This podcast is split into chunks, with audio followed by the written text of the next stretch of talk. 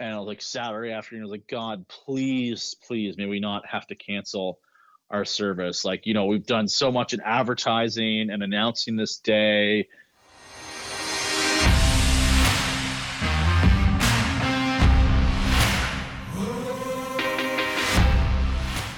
Welcome to Rugged Theology, where we talk church planting, theology, and drink coffee.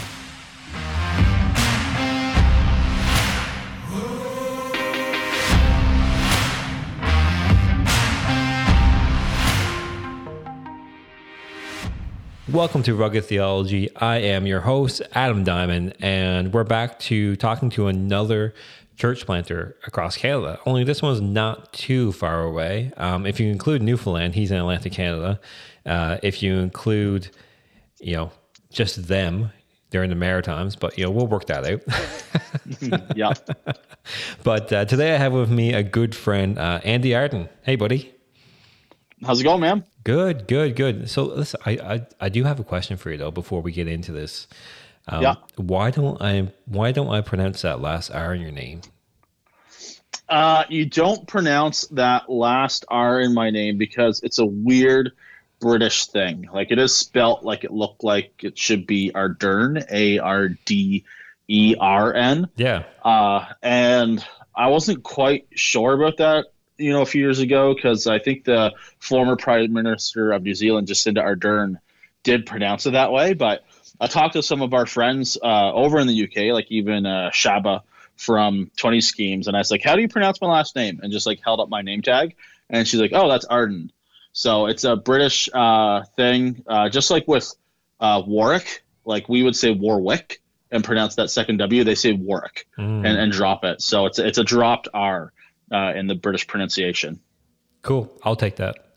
Yeah. No, yeah, my dad is like direct, like from England. Like, he just died last month, but he came over from England and lived like 50 years in Canada, but he always kept that British pronunciation that he grew up with. Yes, bye. You see, yeah. Like, I can remember the first time I got introduced to you, and it was like I had to do this TGC social media post. And yeah. Steve just said your name is Andy Ardern, so I just spelled it Arden. And I remember someone commented on it, and I was like, oh, we're spelling your name like phonetically now or whatever. And I was like, what did I mess up? And Steve's like, there's another R. I was like, how am I supposed to know that? Yeah, yeah. Like, I don't know, man. I'm so used to it, I barely even notice it. So yeah. It's kind of haunted me ever since. I was like, what's the deal with that? Yeah, well, I'd forgotten about that, man, so don't even worry about it. I mean, we've got our own pronunciations that are weird and stuff here, so. Oh, for sure. Gee, thanks, man. Oh, you said it. Yeah. All right, Andy, so why don't you just start off by introducing yourself, telling our listeners who you are, what you're doing, are you married, have kids, all that good stuff. Oh, awesome. Yeah, so I am born and raised a Blue Noser. I grew up here in Nova Scotia, born in Truro, but grew up in Tatamagouche, lived in a lighthouse, so you can't really get any more Atlantic Canada Maritimer than that. It was never an operating lighthouse, though. Somebody just built like a replica lighthouse, and that was the house I grew up in. So has anyone ever made the joke? Sorry, I'm just really intrigued by this right now. Yeah. Has anyone made the joke, like, when you can't think of something, like, oh, yeah, he grew up in the lighthouse where there's no light on? No, I haven't heard that one before. Yeah. Yes. All right. Yeah. All right, continue. Yeah, but there you go. So, yeah, I grew up there. I grew up in Tatamagouche. God saved me when I was 8 years old, and very thankful for that. I mean, he changed my life. That changed my life. He's been so good to me ever since. Went to New Brunswick Bible Institute and met my wife there when we were taking our degrees. Kayla, we got married. We've had 4 kids since then, and also have been serving in pastoral ministry here in Atlantic Canada. Was a pastor in New Brunswick for 7.5 years, but now church planting in a part of Halifax called Spryfield is where I'm at. Right on. How many kids do you have? How old are they? 4 kids. They are ages 10, 8, 5, and 2. That's a very busy time of life to be church planting, man. Yeah, it is. So are you crazy? I must be. Yeah, that's why. One of my favorite quotes about church planting, and I forget where I heard it, but I definitely heard it as I was taking lots of training, and we did some of that training together. But I heard one church planting guru said every church planter has to be a little bit crazy to get into it. So yeah, there a little bit insane. There you go. I mean, it's crazy enough for me. I've got a 7-year-old and a 3-year-old. I can't imagine adding 2 more to that. Mm-hmm. Well, yeah. Props to you, man. I'll be praying for you more. Oh, thank you. Appreciate that. Need it very much. My family needs it. All right. So you said you were pastoring for 7 years beforehand. So, I mean, this is a little off the cuff. I mean, it kind of goes into the next question, but walk us through your journey leading up to Wayfarers. But first, what made you look into church planting? Yeah. It's a really interesting story, because when I was at MBBI, New Brunswick Bible Institute, where I met Kayla and got my undergrad, two things happened at once. I began to hear about church planting, and that was through some of the sermons and the podcasts that I was listening to. I really felt my heart stirred towards that and to urban ministry. And then also Kayla and I were Kayla had done it 1 year before, so this was her second trip, my first trip. We were invited to Pax North Church in Halifax, where Brad Summers is. And I'll get into this later, but that's actually the church that sent us to plant Wayfarers Church in Spryfield here this last year. But this was 2010, so 13 years ago.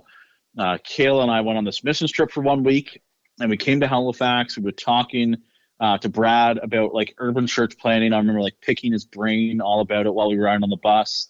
We were doing street level ministry for the week, and I really felt God was going to call me into church planting. The last year of Bible school, I did an internship at an urban church because I thought I would be at urban ministry. I did a project on church planting because I desired that, wanted that, felt that was the call of where God was going to lead me.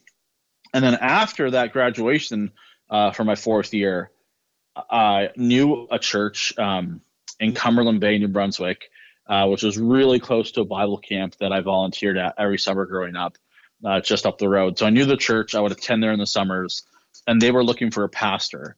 I felt God stirring my heart towards that. So I applied, was accepted, and was there for 7.5 years in a church in the middle of the woods, New Brunswick, 175 years old, older than Canada. So the exact opposite of urban church planting. And I was talking about this with somebody this week, those first years of ministry, you learn how to do ministry, and you also learn how not to do ministry. You make mistakes, you just learn from experience. So God was really gracious and kind to that congregation for hiring me at such a young age. If I had planted a church at that young age when I started, I would have just killed it. I wouldn't have had the endurance for it. It wouldn't have lasted. So hindsight, God was really kind in delaying that. But after that ministry ended, then Brad at Pax North called me up. He's hey, we're actually doing a church planting residency. We're ready to hire somebody with the aim to plant a church. Are you interested? And I said, yes. So we were hired on February 2022.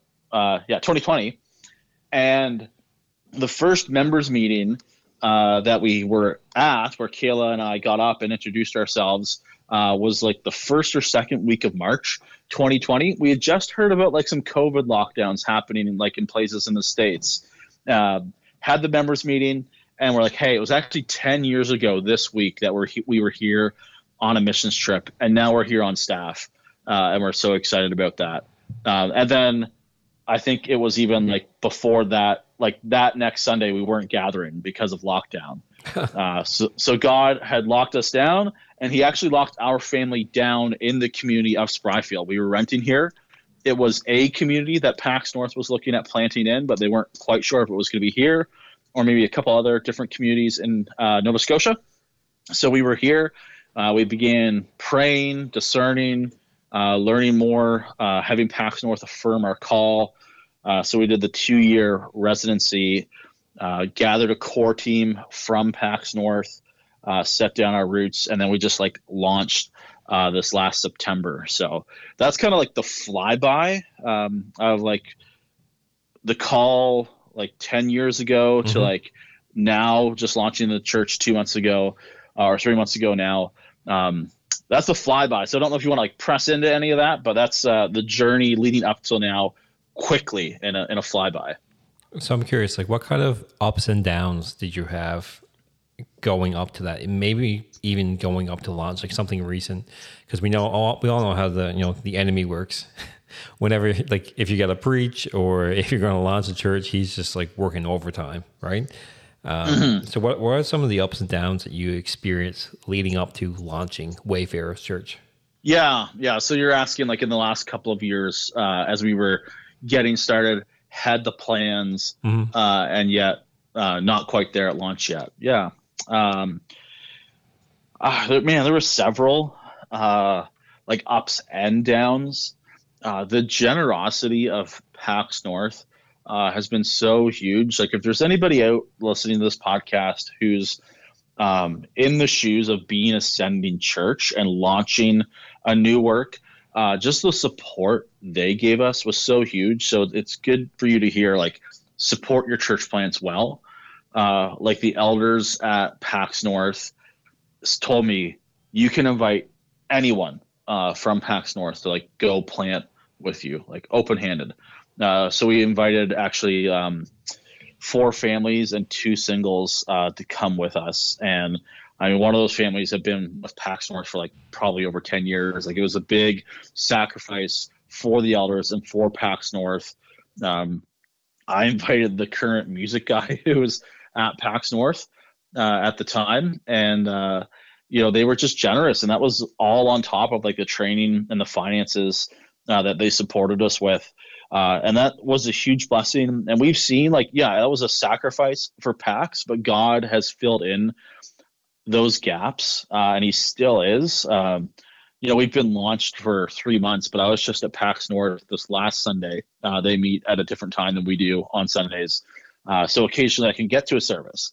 And so I was there and I was looking around. I was like, wow, like 25% of the people, I guess, I don't know. And I've only been like gone for like 3 months. Like God is like bringing new people into Pax North after they just sent people out. So God's been faithful to them. They have a new guy doing music.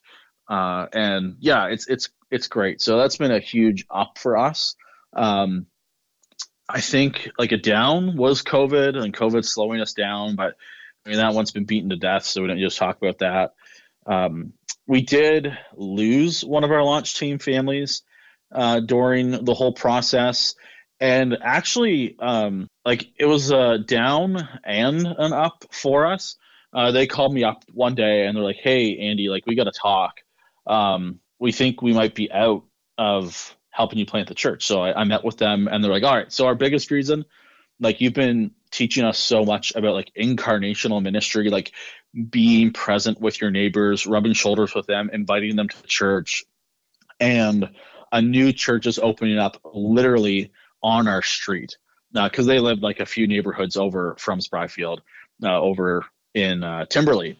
So they're like, this church is on our street. Like we can just walk there with our neighbors. It makes sense for us. So I couldn't really argue with that because that's what I had been teaching, like living in your community and getting to know your neighbors and inviting them to church. So we actually like laid hands on them and sent them from our launch team. So that turned out to be very positive. But they've been out to Wayfarers and visited us. They're still really good friends. So we love them.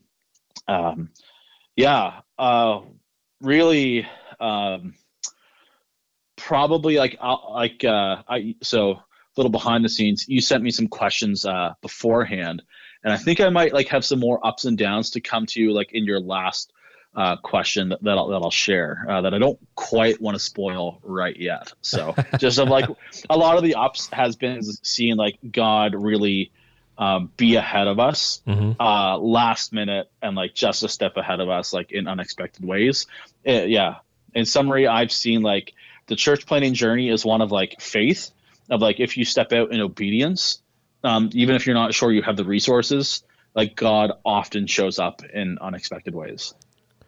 Yeah, that's really good to hear, man, especially from different types of church planting and models, and how Pax North let you just take a slice of the pie, whereas we start much, for better or for worse, we start from the ground up, right? So it's harder, but there's benefits to both models, and it's just really great to see another church planted in Atlantic Canada. What was it like for you? What kind of emotions did you have? And this is just for me to hear as well, leading up to launching, Wayfarers Church. Like, I'm only just looking at doing services next year, and that's only going to be on a monthly basis. So I'm still a ways away from officially launching. But, from another church planter and church planter to church planter, what kind of emotions did you feel leading up to that moment? Yeah, that's an interesting question to ask me, and like how you worded it, because I tend to feel the emotions of something close to when they're happening and like not far away. So I wasn't really like emotionally like focused on like our opening Sunday, like our grand opening, until like that weekend. And then like my emotions were wild. But there was, looking back at it, like so much rejoicing. I know like even in the journey you're on, like we have had a different journey for sure. You've had some lows that I have not, like deep lows that I've had not had to face. So I think like there's an aspect of lament and sorrow you faced that God did not send my way. Not to say there wasn't any, but I can hear that and feel that. So yeah, I had a lot of excitement, a lot of enthusiasm, a lot of rejoicing in small things like meeting people and inviting them. What we did is we did everything for the year leading up to it that was going on in the community. We tried to be a part of. So the Christmas parade, like we just did a big Christmas parade outreach like 2 or 3 weeks ago. We did like free hot chocolate. We handed out like 400 or 500 cups of hot chocolate. It was just like a blessing to our community that day. The year before, and actually this year too, but both years we helped with the parking of the floats at the end of the parade route. So we're trying to be present for Spryfield days. We were there for that summer festival. We did like free cotton candy and face painting. We tried not to do our own unique things, but like tried to like tag into the community. And that led to like lots of rubbing shoulders and lots of conversation that I got excited about. And I'm beginning to see some of that paying off even now than when we launched. So like last week, it was last week. It was a week ago today. I got an email from our city councilor, and she emailed me. She's like, "Hey, there's a citizen in Spryfield who needs like a piece of furniture moved out of her apartment. The government doesn't do that," which is surprising because sometimes it seems like, well, what doesn't the government do? Right. But yeah, she's like, yeah, government doesn't move people's furniture. I thought of you guys because I've seen you around and talked to people at your church. Is there anyone who could help out? So we were able to like call up this lady, move her furniture out because she was disabled. And it was just like a chair and a footstool. Wasn't a big lift at all, but she just needed the help. And then was able to like circle back to our city councilor, like, yeah, we took care of this. Keep us in the loop. And so just now to see like the city knows about us, recognized us, that we were part of the community and reached out to us when there was a need. To me, like that is like a huge rhythm for a church to have in Atlantic Canada right now. I think that kind of connection, even if it's small, is uncommon and something I'm really hoping like God fans into flame for more of it. We're a small church right now. We just had 39 out at our last service this last Sunday, which is like the largest Sunday we've had since grand opening. So and that includes the kids. So, we can't do a ton of stuff, but, if we can help take someone's chair out of their apartment to, do good works so we can proclaim the gospel in that atmosphere, we're excited about it, and we're glad people are recognizing us from the community and inviting us into that. So, yeah. That's really awesome, man, that you've got these inroads, and it's so cool to see God work that way. Oh, you yeah. know, you know, when things like that happen and there's no way that you could have done it, mm-hmm. and you're just like, thank you, God. Like, you know, it's those relationships that you want, and you don't want to have a negative view of your church. Yeah. You want to be a part, like your community should miss your church if it shuts down. And it seems like you're kind of on that path. So, you know, good on you. I know it's not in you, it's God working through you, but, you know, good on you. Keep up that work, bro. Yeah. But thanks, man. Yeah. Yeah. So what do you see coming next for Wayfarers? So you've launched, you've been building these relationships. What's next coming down the pike for you guys? Yeah. So, I was talking to another one of our brother friends today, Jeremy Dagger, pastor of Port City Church. And he was sharing with me, like, he's really excited, for this season. And you know, this was good for me to hear. And actually, like, it's a incorporate your last question with the emotions. I would say my emotions, I've been more aware of them actually after launch than before launch. So I should share this, and this is kind of like a layered answer, but since launch, I felt unsettled, like in my soul and spirit. And I think that's maybe more personal than like church. Like I mentioned earlier, my father passed away this fall. So we were working through that. We're doing like a home renovation. We did launch the church too. So everything we're doing at the church is like new and the first time. So it's all like from scratch.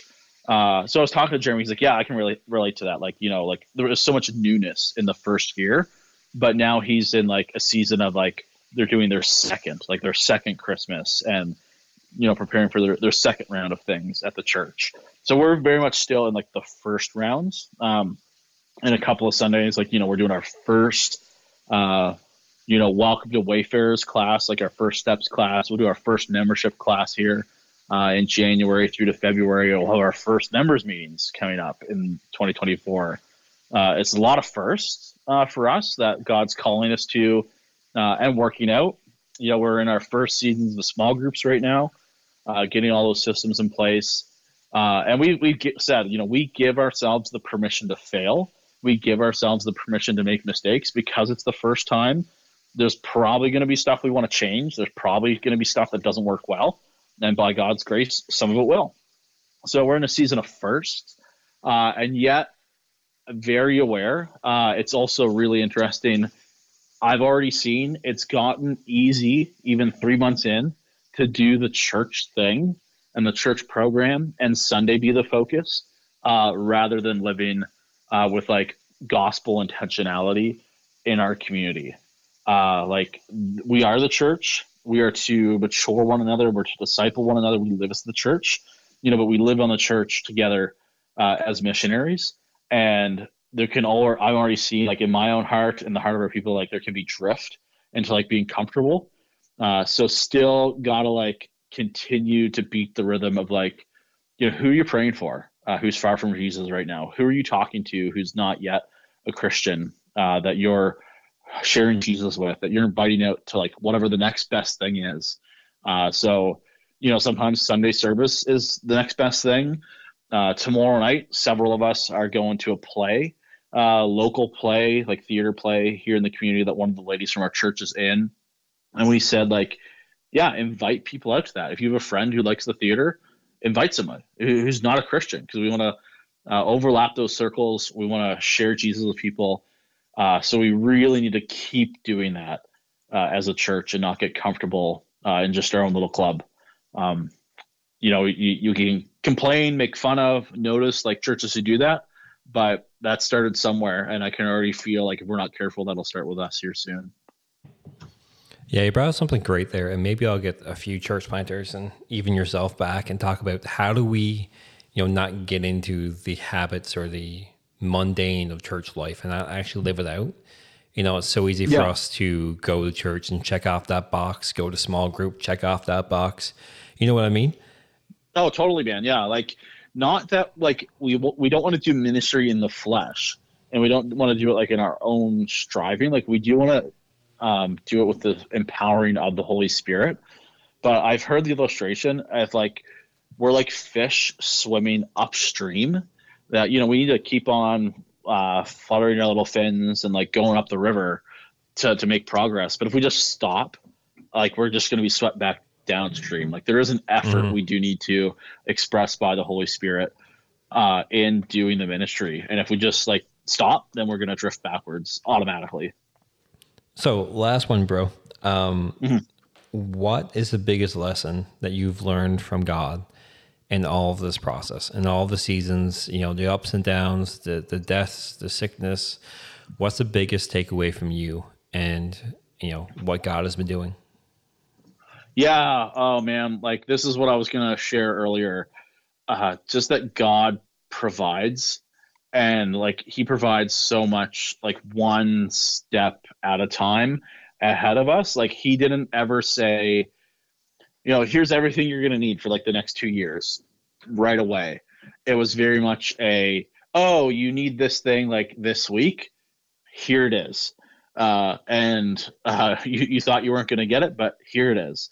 I really feel it's like a hymn, putting, us in a position of like faith and dependency. A couple of weeks ago, I preached on Mark chapter 6 and the disciples being sent out, 2 by 2, like, and Jesus tells them, like, you know, don't take, a money bag, don't take a food bag, don't take, 2 tunics. Like, he sends them out in faith, and not with a ton of resources.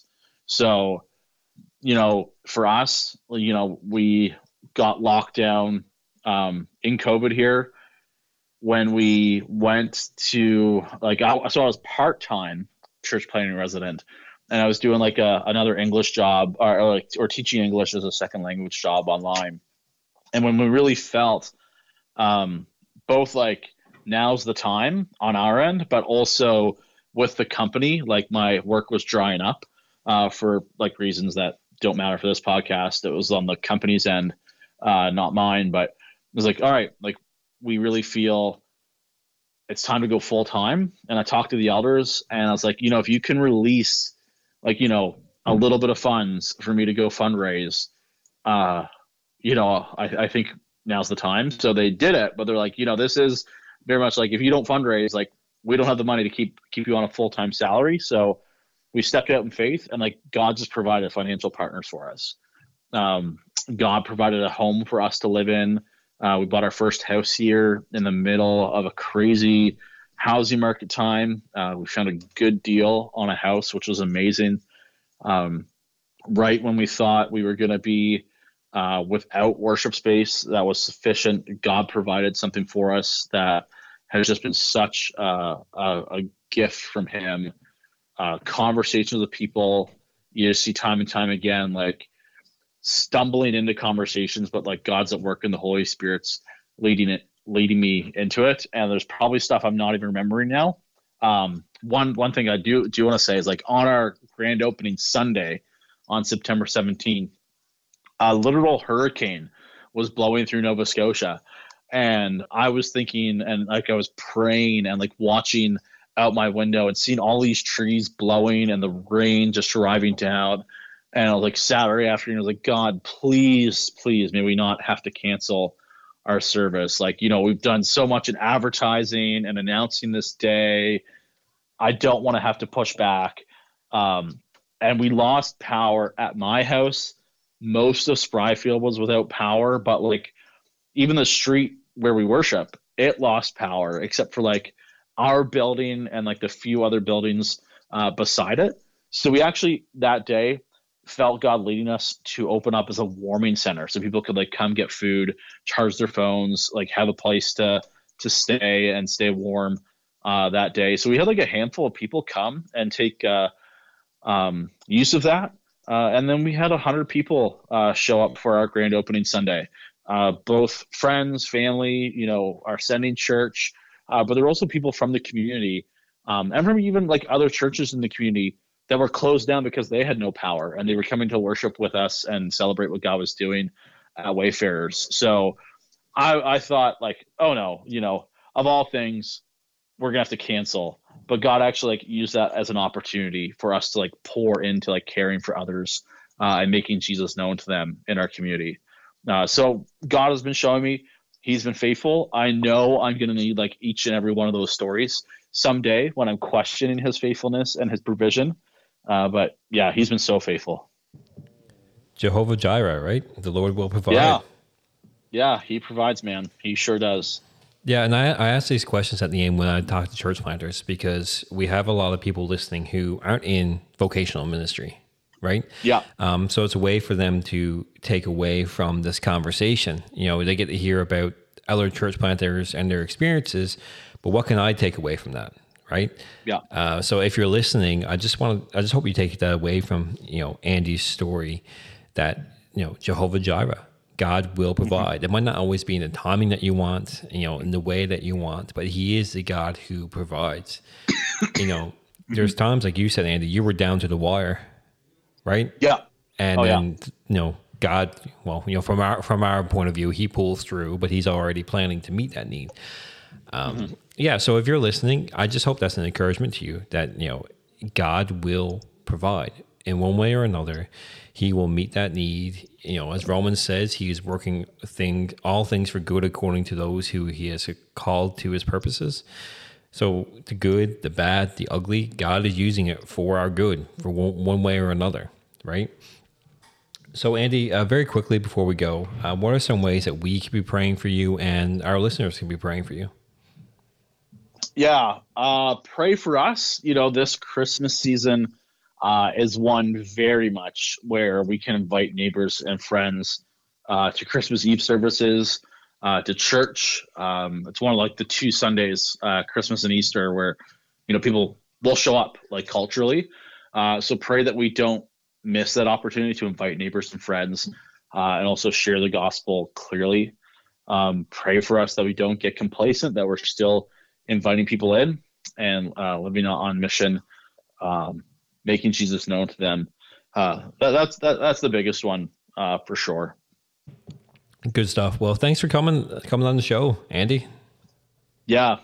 Great, man. Glad this worked out. I know we were back and forth a bunch planning it, but here we are. It's awesome. All right. If you've been listening, thanks again and catch us again next week.